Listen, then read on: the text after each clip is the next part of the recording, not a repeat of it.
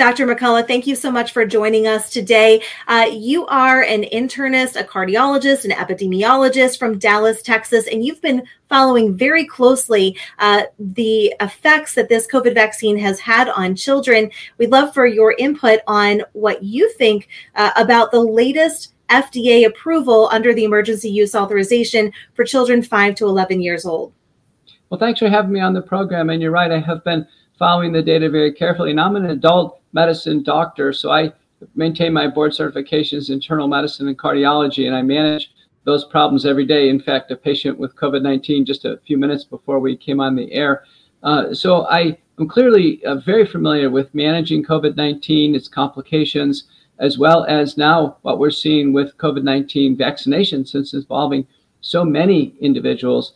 And in my practice, I've ranged down to uh, those in the teenage years, uh, but particularly I've developed a great concern for COVID 19 in younger age groups. And I've told America on national TV now months ago, probably six months ago, under no circumstances should somebody under age 30 uh, be mandated to take a vaccine or have a vaccine uh, given to them against their will because of special risks that young people get with the COVID 19 vaccines. Yeah, and you've published uh, so many different reports. I mean, how many reports now have you uh, published on myocarditis? And I mean, you've been following and tracking this data for um, several months. Um, tell us about what you've learned as you've begun to do the research on the adverse reactions in children. I attended one of the open meetings uh, by uh, by WebEx that the CDC and FDA held regarding myocarditis in June of 2021. And the story started to break as children uh, ages 12 to um, uh, 17 started to get the COVID 19 vaccines. And what was learned is that um, children developed a syndrome of chest pain, difficulty breathing, uh, in signs and symptoms of, of heart failure. And about 90% of them, the parents were so concerned that they brought them to the hospital and they were hospitalized at that time, the CDC and FDA had um, about 200 cases that were confirmed, about a universe of about 600 suspected cases. These were occurring largely after the second shot of either Moderna or Pfizer within a few days of the second shot. So it's very closely related to the vaccines. And the syndrome involved chest pain, ST segment elevation on the EKG, which is uh, the healthcare personnel listening will realize that's a worrisome finding. Very high cardiac troponins. These are blood tests indicating heart injury, far higher than we'd see with a heart attack, or certainly much higher than we've ever seen with a, a troponin elevation that can happen with an adult uh, in the ICU with COVID respiratory syndrome. These children had to stay in the hospital, receive cardiac monitoring. About a quarter of them had abnormal echocardiograms, suggesting that the heart pumping function was reduced. And I went on national TV at that time as a cardiologist and expressed my concern. I said, Boy, we've just started with a, a, young uh, adolescent and young adult age group vaccination, and we already have several hundred cases. And my interpretation is what this was just the tip of the iceberg, meaning it was just the very beginning of what was going to happen. Because how spontaneous safety reporting works is initially there is a in a sense, a lack of recognition. And then the word gets out that something can happen. And then more and more uh, parents, in this case, and children, would recognize that damage is occurring to the heart. They start to cue in on the signs and symptoms because don't forget there's also fever, body aches, nausea, vomiting, muscle aches. The vaccines cause quite a constitutional uh, syndrome, if you will, of symptoms. But to recognize myocarditis or inflammation around the heart, the contiguous structure called pericarditis, does take some perception on the part of the patient and the family members. Well, I was right. And as we sit here today, uh, there are now over 10,000 cases with permanent VAERS numbers in the CDC vaccine adverse event reporting system of myocarditis and pericarditis. And we've learned now from a paper from Avolio and colleagues that's been published in preprint. The title of the paper is called SARS CoV 2 Spike Protein disrupts human cardiac pericyte function through CD147 receptor mediated signaling, a potential non infective mechanism of COVID 19 microvascular disease. Now, that's a lot to digest, but it tells, uh, the, it tells the readers and it tells doctors that the spike protein that's being produced in the body after the uptake of messenger RNA or adenoviral DNA from the vaccines the spike protein itself directly damages the heart. It's proof positive that indeed the spike protein damages the heart. So I think it's unequivocal at this point in time. The CDC and FDA initially recognized it in June. The FDA properly put a warning on Pfizer Moderna and said, warning, these products uh, can cause heart damage through this process of myocarditis. And I can tell you, no child in any way, shape, or form should have a risk of myocarditis to them after injection of anything. I'm telling you, one case too much. I was a bit Absolutely. disturbed. Yeah, April, I was a bit disturbed June when, um, and you can uh, you can appreciate this as a mother when the officials, the CDC and FDA officials, said two things. They said uh, that the syndrome is mild and it's rare. Well, I can tell you, it's not rare. We have 10,000 cases. So when it, I was I was mm-hmm. completely correct about that. And I can tell you, I was also telling America on national TV that it's not mild. And why did I know it was not mild? Because originally, 90% of their cases required hospitalization. And as a mother, and a mother probably of teenagers, you know it takes a lot to hospitalize a, a teenager. A, it, it, you know, teenagers are about as, as robust as you can get, especially these, yeah. these tend to affect boys more than girls. You can imagine hospitalizing a 15 or 16 year old boy. That is a big deal. I knew it was serious. Mm-hmm. And now the news broke on August 30th, 2021. And the authors are Tracy Høeg, and she's the first author, University of California at Davis in Sacramento, California.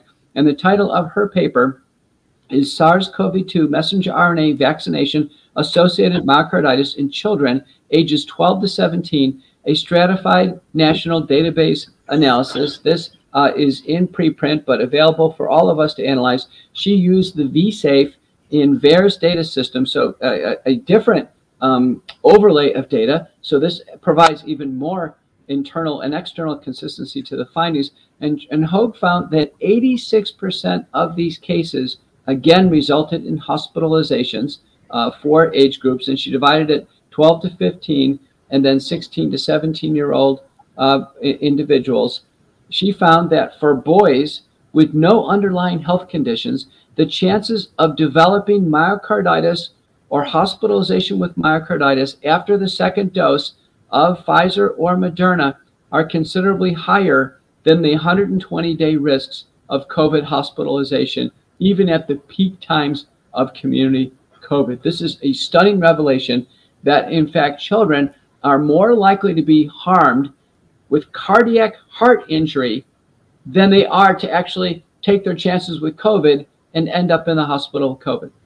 Absolutely. So we really need to stop the fear with uh, parents. I think that's the number one reason why parents would even subject their children to this vaccine is that they're so afraid um, of their children dying from COVID. But truly, the data does not support that. Now, you also uh, co published a study. Let's talk about that one that you published a month ago um, with, let's see, with Jessica Rose and that has let's let's talk about that a little bit because right now you're experiencing some censorship as you uh, push to publication well let me finish with um, the Høeg paper some important sure. findings yes, please do. and then because we really built on her findings with the rose paper okay. uh, current problems in cardiology but uh, importantly with the Høeg paper again university of california at davis she found that the um, counts of myocarditis in those 12 to 15 and those 16 to 17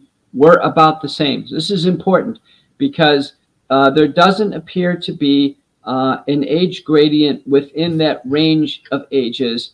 And this is predicting for parents that, in fact, this problem is going to affect the next group we're going to get to, is those age 5 to 11. So we already have this prediction in the literature. Uh, uh Høeg also found that um, that the rates clearly were much higher, over a hundred-fold higher after shot two. So the parents really need to pay attention after the second injection. And the CDC estimate in terms of uh, a number given per denominator uh, of administrations, and I, I can't remember the exact uh, number given per um, the, the, exact dom- denominator, but to give you a relative value of units, the CDC had estimated in terms of a frequency at 66.7 per denominator of a population. The Høeg analysis now has that estimate at 94.0. So I can wow. tell you what we're learning is it is from a population perspective far more common than we could ever imagine uh, from what the CDC and FDA outlined for us. And that was really the basis for the Rose paper. And uh, uh, I teamed up with Jessica Rose, who is familiar to most people now in, in, the, uh, in the world. Jessica trained in both epidemiology and virology. She's one of the few people that has the both skill sets, the quantitative and statistical skill set, but also the biologic skill set. She trained at multiple prestigious institutions in Canada and in Israel. And we've been collaborating. So uh, we have access to the entire VAERS data. It's actually downloaded in, in public use data. And while it doesn't have a comparator group, it is very good for describing what we're seeing. And in the Rose paper, uh, which was uh, submitted uh, with an ed- editorial dialogue between Dr. Rose and the editor of Current Problems in Cardiology, it was submitted. Uh, it went through the typical peer review vetting process and then finalized, and it was published in Current Problems of Cardiology with a publication contract. In fact, uh, there's payment for color fees, copyright assignments, etc. Mm-hmm. And then it was listed in the National Library of Medicine PubMed, so it became part of medical history. That paper described uh, what's happening in the U.S. VAERS system uh, with strong support of the concepts we talked about, of this explosive nature of the um, of the illness in younger individuals, men more than women. I think the surprise of the um, the Rose paper is how far the tail of distribution extended up to the upper age groups. In fact, up to age 50 in VAERS, we're seeing myocarditis. And as a cardiologist, I'm worried because anybody who has uh, any underlying heart disease already has a concern, right? If there's a heart valve problem, heart failure, uh, prior, I've seen patients with prior chemotherapy related mm-hmm. uh, heart damage, radiation, heart damage, coronary heart disease, heart blockages, stents, all of that comes into the concern of a cardiologist. Well, you can imagine if there's already a concern or a medical problem with the heart, and now superimposed heart injury due to the vaccines, we could be in trouble. We could be something mm-hmm. from hospitalization uh, in observation to cardiac death or arrhythmias, need for ICD, etc. Mm-hmm. So we published this paper. Uh, it was uh, uh, in, cited in the National Library of Medicine. In fact, it started to get its general use in academic medicine. People download the paper, they um, they use it in analyses, etc. They use it in, in terms of citing the literature. And then we were stunned five days before the FDA meeting on with Pfizer on extending the Pfizer vaccine down to ages 5 to 11, Elsevier, the publisher out of the Netherlands, uh, sent a letter uh, to us and said, We are temporarily withdrawing this paper because they weren't sure if they had invited the paper to begin with. They somehow had checked their records. And I can tell you, I'm immediately suspicious. I've, yeah. I've published over 650 publications in the peer-reviewed literature. I'm an editor of a major journal myself. I know this process. Uh, we, you know, we never pull something out of medical history and then say, "Wait a minute, we're not sure we had the the um, publication dialogue to begin with." Well, you can imagine we have every email, we have every single exchange. We've paid money. We've, the fees have been accepted. Credit cards have been charged. This is a this is a done deal. This is a contracted done deal. And now uh, what we've had to do is we've had to uh, let the publisher know to expect a lawsuit mm-hmm. that will come uh, litigated from the United States and a local um, litigator there in the Netherlands. And they're basically going to be sued for breach of contract and then almost certainly what's called tortious interference, meaning that they are trying to interfere with the academic business of publication of fair information. And this is really important because this is information of public health importance. Right. Uh, scientists, doctors, uh, the pharmaceutical companies, patients, uh, they all need to know this critical information. Absolutely. I mean, the censorship continues and, and knows no bounds. I do hope that you are successful in this lawsuit. Uh, one question I did have for you for uh, this is a question many parents have.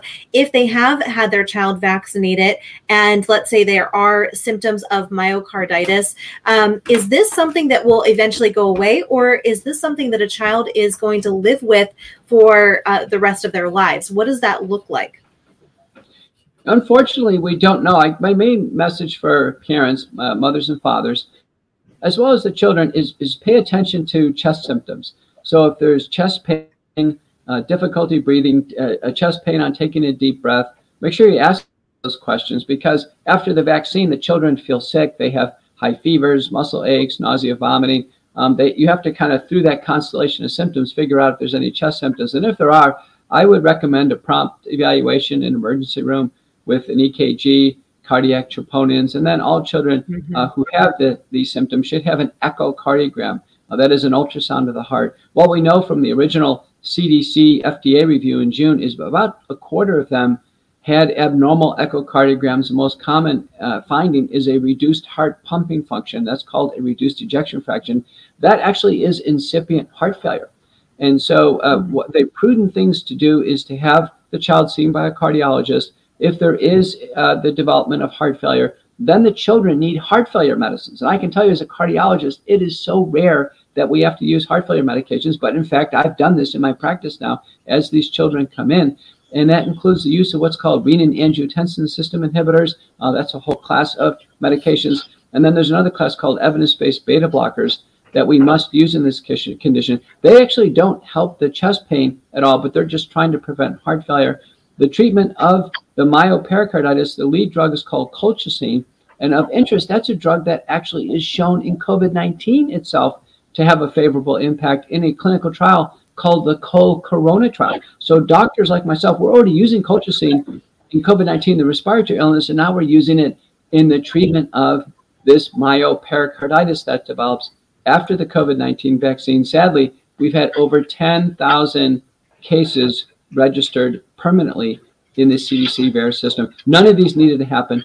None of these cases um, should have happened because in this age group, COVID 19 is less than a mild cold. And we know that children, uh, now there are estimates 80% of children have already had COVID in some estimates now. So we know the vaccines are completely unnecessary in this age group. They can only cause harm and they don't offer any benefit. Thank you so much. I want one more question. I'm not sure if you if you can speak to this, but I'm curious. Um, when I was doing some research on the Open VAERS website, um, I was noticing that some of these vaccines that the children are getting are the Pfizer BioNTech, and then I did see some listings for Comirnaty. And I didn't think that Comirnaty was actually being given to the public, uh, but it appears that it is already. Can you speak to that? That they they are giving both to the public? Do you know anything about that? For those who are viewing the VAERS system, it's important to realize everything you see in the VAERS system are domestic cases, which would be Pfizer, Moderna, and J and J, and then there's non-domestic cases that get reported through other reporting systems. So, uh, in let's say countries across the Caribbean, any countries that have arrangements with Pfizer, Moderna, or BioNTech, what have you, and they, they have to have some pharmacovigilance, they may use the VAERS system. Those uh, overseas in Europe would use the M- the MHRA system, which is called Yellow Card, or in Europe the UDRA mm-hmm. system. So there must be some centralized reporting, and it would be my um, inference that the um, that roughly half the cases, in fact, Dr. Rose has shown this, half the cases are domestic, and half of those are through other reporting systems. And honestly, it doesn't matter if it's a child in Texas or a child down in the Caribbean. Uh, it, it, it's it's all the same. But your point is that you're starting to see this um, this age distribution change. And with mortality, a paper we can rely on is, is by McLachlan and colleagues from the Queen's uh, University in London that analyzed the VAERS data several months ago.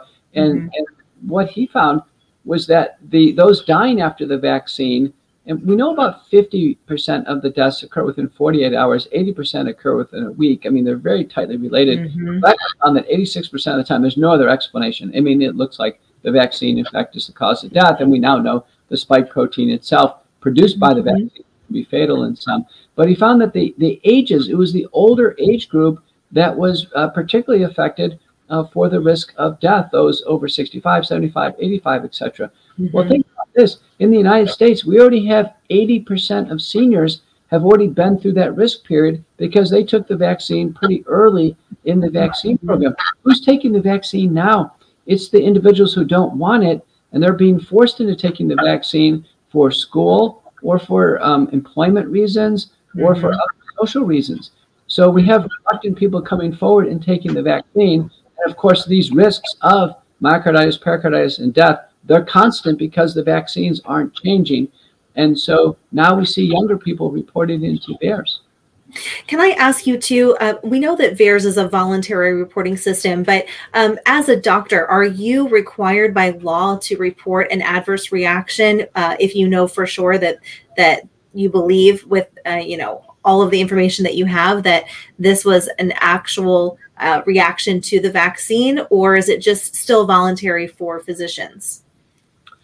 I can tell you it's a part of good clinical judgment. And any mm-hmm. good doctor, nurse, healthcare personnel nursing home worker, domicile worker, if, if these are going to be administered in school, it's those administering the vaccine. It's really mm-hmm. incumbent upon them to report. Now, we know some of the deaths occur right in the vaccine center. They literally give the vaccine and they're told to wait and be observed. So the death could occur, occur in CVS or Walgreens or right there in the mm-hmm. vaccine center. Um, I have to imagine people are reporting that. Uh, we have looked at the question of who reports to VAERS, mm-hmm. and the mm-hmm. Association of the American um, Pediatric Association, uh, a paper several years ago with, different vaccines, looked at it, and the answer was only 14 uh, percent are reported by the family or the patient themselves.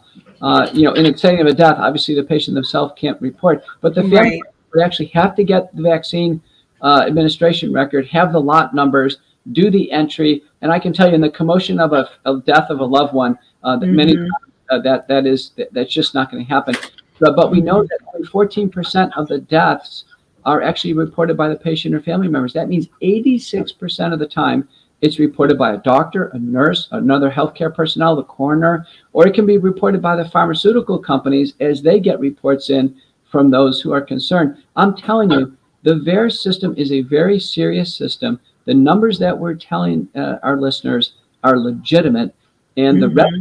report that people are relying on once a week, that's called the Open VAERS data uh, mm-hmm. uh, Those are permanent VAERS numbers. So initially, a re- report goes in, it gets a temporary VAERS number. Then the CDC vets it to see if the patient did in fact die or did in fact have myocarditis. I know this because as a cardiologist, I've been called by a CDC officer.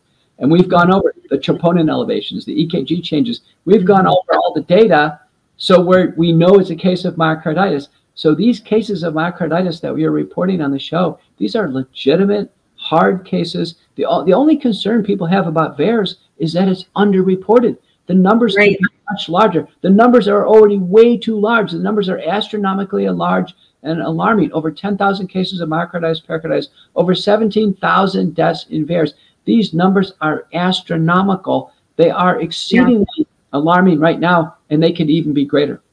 Yeah, as of the date of, uh, of our interview right now, today, the number for adverse reactions is over one and a half million. So the, the fact that we're still even having this conversation as to uh, whether children should receive this vaccine or not is is you know beyond me. Why why this is even a conversation right now? It, it seems like the data, the science backs up that no child should ever receive this vaccination. And um, Dr. McCullough, I so appreciate your time today. We appreciate the hard work that you do. We know that you uh, travel around the country tirelessly. You've been making the rounds, and we appreciate uh, you getting this information out to everyone truly America loves you. Thank you so much. Thank you.